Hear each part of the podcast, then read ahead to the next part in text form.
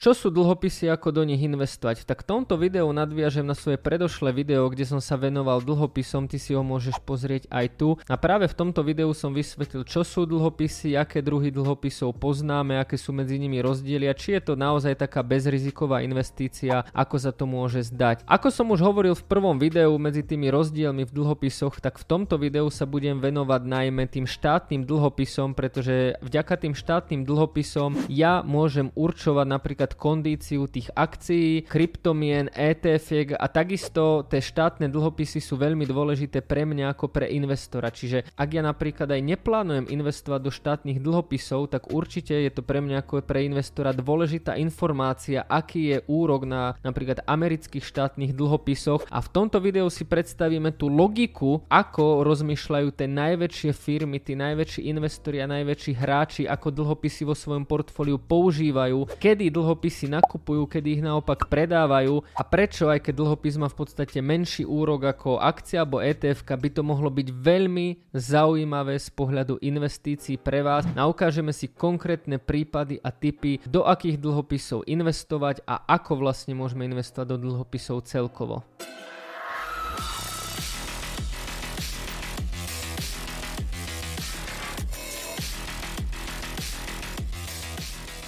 Ahojte, moje meno je Jakub Kráľovanský a vy práve sledujete YouTube Akadémiu Svet investícií, ktorú som založil za účelom, aby som zdvihol investičnú gramotnosť v Česku a na Slovensku. Táto rubrika je tvorená formou akadémie, kde jednotlivé diely na seba nadvezujú no a vy práve sledujete 14. diel.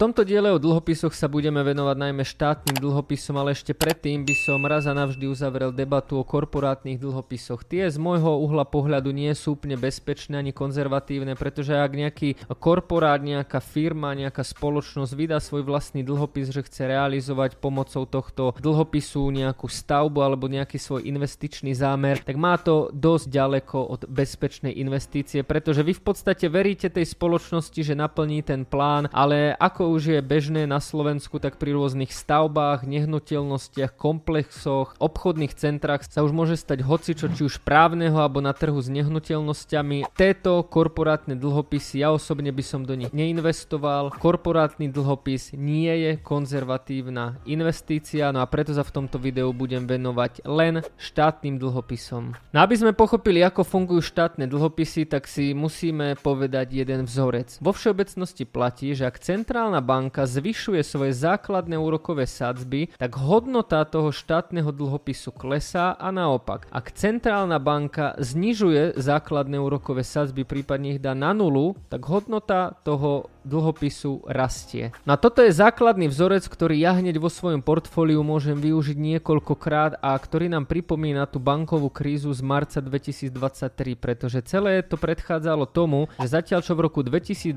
a 2021 boli úrokové sadzby americkej centrálnej banky v podstate na nule, americká centrálna banka stimulovala ekonomiku, tak vtedy množstvo bank nakúpili štátne americké dlhopisy. Že situácia sa zmenila práve v roku 2021 kedy americká centrálna banka začala zvyšovať úrokové sadzby, no a to malo priamy dopad na cenu dlhopisov a tým pádom to spôsobilo otvorené straty na súvahách týchto bank. No toto je v podstate taká špekulácia, lebo typ možno na investíciu, pretože my máme momentálne situáciu, že toto video natáčam v apríli roku 2023, no a úrokové sadzby v USA sú okolo 5%. Vo všeobecnosti sa v tomto čase predpokladá, že úrokové sadzby môže ešte Fed, čiže americká centrálna banka, jemne zdvihnúť a zrejme ich bude aj nejaký dlhší čas držať vyššie, ale úrokové sadzby už zrejme o moc vyššie nepôjdu a práve naopak, pomaly sa blížime momentu, kedy tie úrokové sadzby ostanú na rovnakej hladine, prípade začnú klesať.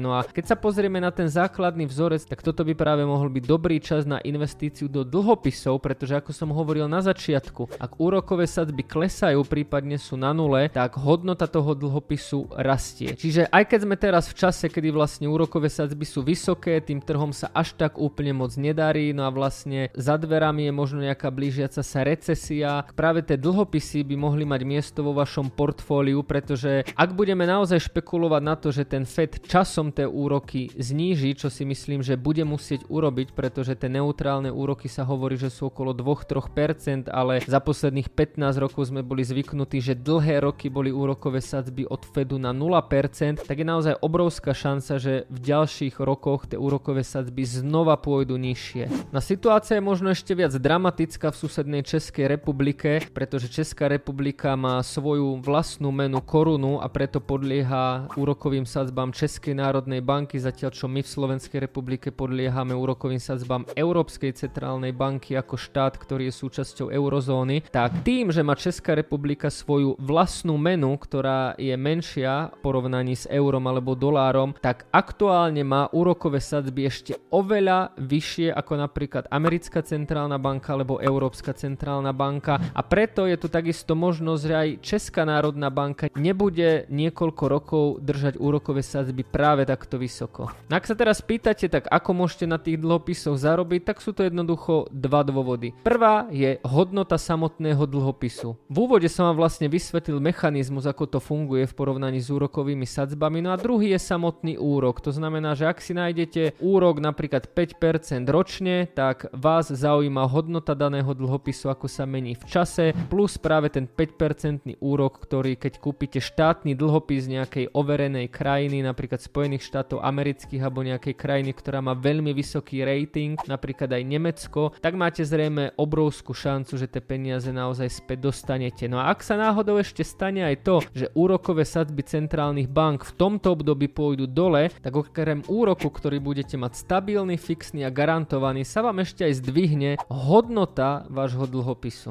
Reklamná vsúka. Ak vám tieto informácie nestačia, tak využite našu unikátnu službu Investície do vrecka, ktorú nájdete na stránke www.trader 2.0 a pridajte sa do našej mobilnej aplikácie, aby ste mali svet investícií a informácie zo svetových trhov stále u seba. No a teraz späť ku videu. Takže aj keď dlhopisy možno nie sú úplným základom môjho portfólia alebo portfólia vo všeobecnosti sú, dá sa povedať, celkom dosť neobľúbené a investori radšej siahajú po akciách, ETF-kách a kryptomenách, tak treba mať na pamäti, že ako akcie, tak aj ETF aj kryptomeny idú jednoducho rovnakým smerom. To znamená, že keď je ekonomický boom, máme nízke úrokové sadzby, tak tieto inštrumenty rastú, no a naopak, keď je recesia, tak tieto inštrumenty klesajú. Čiže možno by nebolo úplne odveci mať v portfóliu aj niečo reverzné, to znamená, že čo funguje opačne. A dlhopisy, aj napriek tomu, že možno nemajú úplne zaujímavý úrok, tak sme v situácii, kedy napríklad Americká centrálna banka zvyšovala úrokové sadzby najvýraznejším tempom vo svojej histórii